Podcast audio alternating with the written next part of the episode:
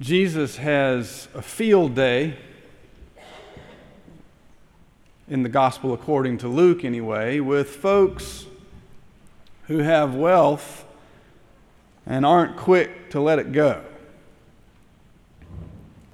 Now, in Matthew, in the Sermon on the Mount, Jesus says, Don't ever call anyone you fool because you'll be in danger of hellfire. But in Luke, that instruction is not there because after a while, Jesus starts to sound like Mr. T. I pity the fool. I'm your first stop for 1980s uh, pop culture references. You're welcome. But consider, consider the parable that Jesus tells of a rich man. He's just retired. He's stored up all this money for uh, a comfortable retirement. He's built bigger barns to put it all in, and, and he doesn't even know that the day he retires, that night, his life is going to be demanded of him. In the parable, God comes into the scene as a character and says to the man, You fool. Then there's also the rich ruler the young ruler, you remember him? He's good church going boy, uh, do gooder, uh, top of his class, kept all the commandments, not an easy feat. Just one of those guys you like to have around in church. Comes up to Jesus, says, What do I do to inherit the kingdom? Jesus says, The kingdom. It would be easier for a camel to thread a needle than for you to get in the kingdom. I like to imagine it as a camel with the hooves trying to thread a needle, not go through the eye of a needle. It's just funnier. It's just the camel's trying. Then there's the pastors that Jesus confronts, the lawyers, the CEOs, the think tank fellows, all the people that kind of drive the language and the culture, Jesus says, You know, things would be a lot better if you guys would just give alms. You fools, he says. Well, then we come to the rich man, aptly named in this parable, the, the parable of the rich man and Lazarus. And that's all the name that rich man gets. That's it. He's just the rich man. Which wouldn't be abnormal because throughout the parables, that's all the names people get. It's just a certain man or a woman or a nobleman or a sower or a manager, as we heard last week. This is a rich man. What's the difference? Because this is the very first parable and the only parable in which a character receives a name. The rich man and Lazarus. And that's not the only difference between the two. The rich man is clothed in, in velvet and fine linens, while Lazarus is clothed in sores, festering sores, the kind of sores that attract dogs from the neighborhood. The rich man lives behind a gate, probably has a password protection on it. On the other side, there lies Lazarus, exposed to the elements. The rich man feasts, the text says, sumptuously every day. Think truffle butter. Y'all need to get out more. Um, and while Lazarus longs longs for the crumbs that fall from his table. So we know, at the very least, if we know nothing else about the relationship between these two, that they live in close proximity to one another. Because Lazarus longs from crumbs that fall from the table. So either he's outside the window looking into the restaurant, or he's out back behind the restaurant digging through the trash. He's close to the rich man. Lazarus is not on the other side of the world. We do not see him emaciated, his belly distended through a television screen. He's not an abstraction or a principle or a statistic. He lies at the gate. He sees. He smells the richness of the food, the perfumes.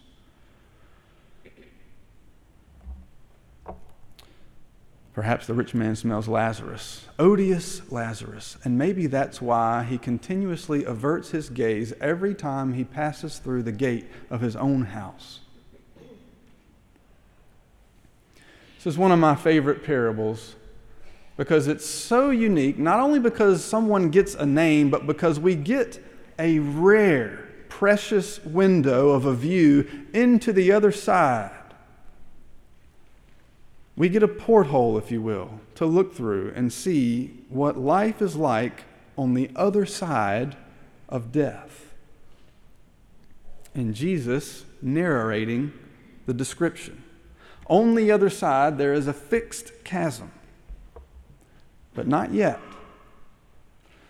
First, we see the two Lazarus drawn into Abraham's bosom, that is, Abraham's heart, where Abraham uh, gives shelter and comfort to Lazarus, who did not have good things in life. While the rich man is even buried differently, he's just buried. The angels take Lazarus away, the rich man is just buried. and on this other side, the rich man has to look across a great distance from Hades to the place of comfort that Lazarus rests in with Abraham. And he begins a conversation. Oh, Father Abraham, it's dreadfully hot in these flames.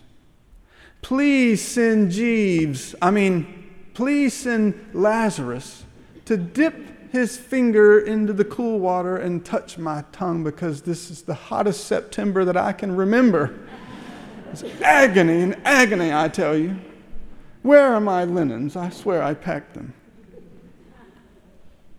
It's not until Abraham sees the way that the rich man treats Lazarus, even on the other side of death, that Abraham says that the chasm has been fixed.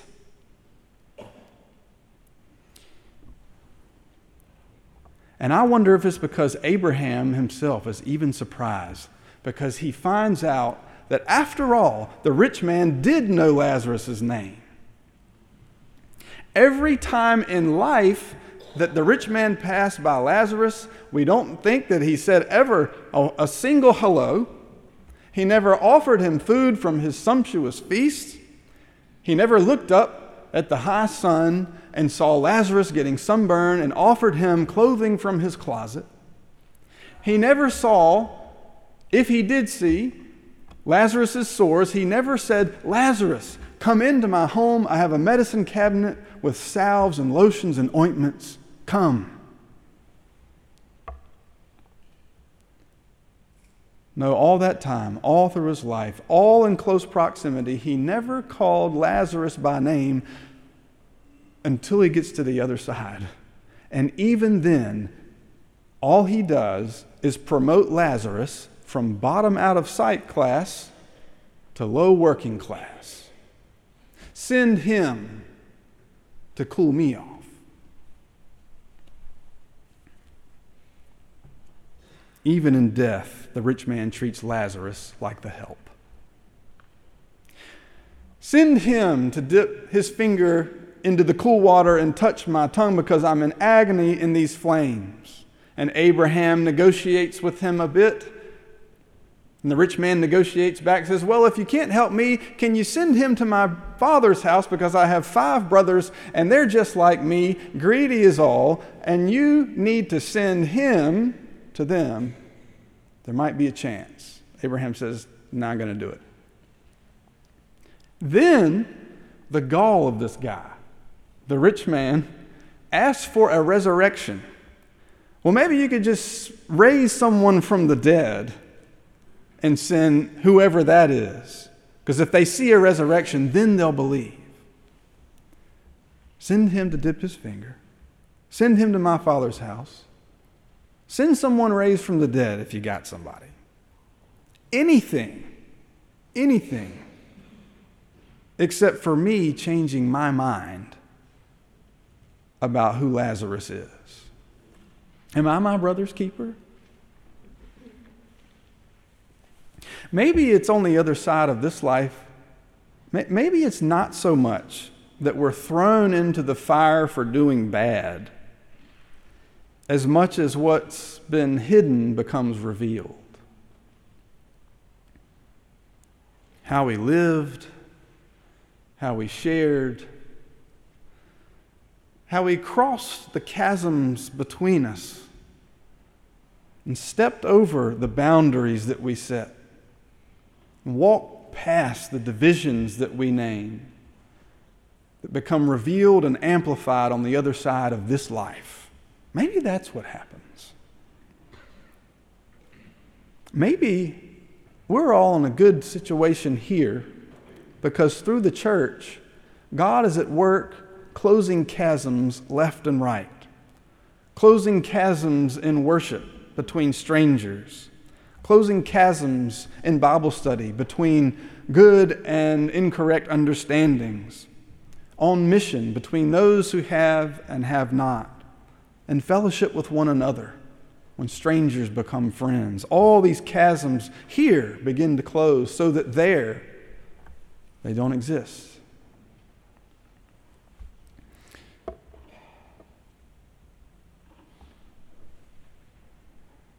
Have you ever been witness to a chasm closing? Now, I know in our country there's a great chasm between rich and poor, and, and that is a, a, major issue for all of us. But may, maybe the divide between the wealthy and the poor in our country doesn't necessarily start at the ballot box or in the executive office. It can happen there, but maybe it begins for each one of us here. Closing the chasms before they become fixed there. Remember one time I was in Richmond.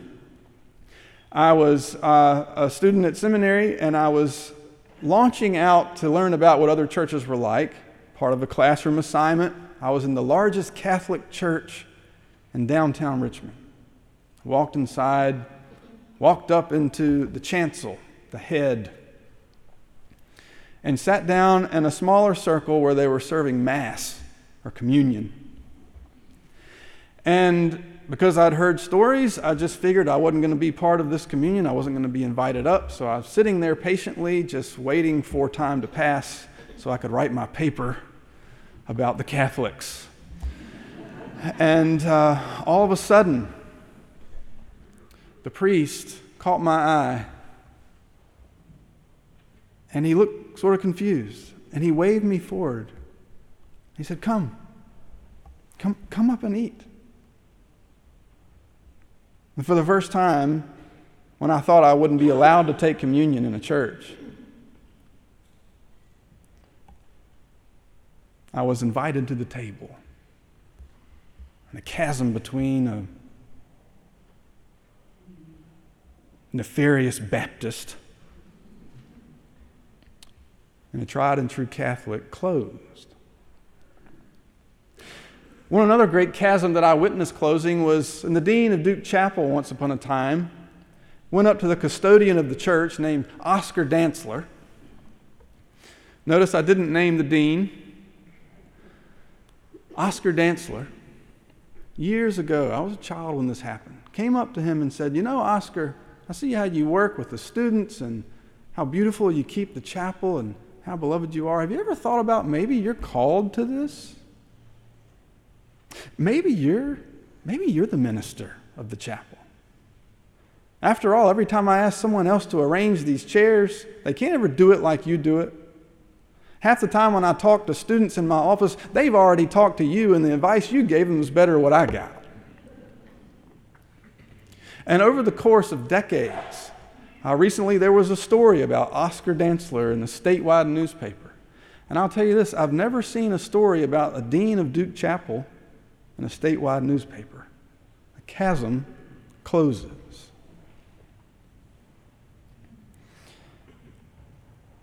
Maybe if that's just the business that we're up to, is chasm closing. If anyone asks you what kind of Christian you, are, Christian you are, you can just say, I'm a chasm closer. That's my business. That's my bag. That's what we do at First Baptist Church of Asheville. I want to close with a vision of the final city.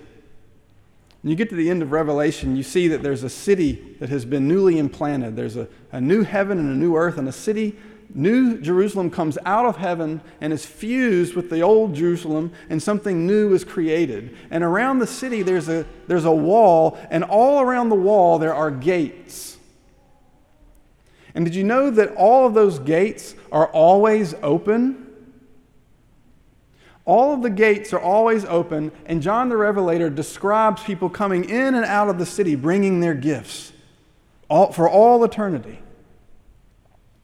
But you know, there's other places in Scripture where Jesus describes people on the outer side of that wall weeping and gnashing their teeth. And I believe that those folks who are outside the wall weeping and gnashing their teeth are the same people we might see today who look in on a party and they think all the wrong kinds of people have been invited, so they don't want to go in. And so here's what I imagine might be true in heaven if we're really about the business of chasm, chasm closing here. That in heaven, First Baptist Church will still exist. Uh, at least the dome will, I hope. Um, and there will be an outside the gate team. And we'll send our outside the gate team to go from inside the walls to the outside of the walls to find those people weeping and gnashing their teeth and saying, Why don't you come on inside?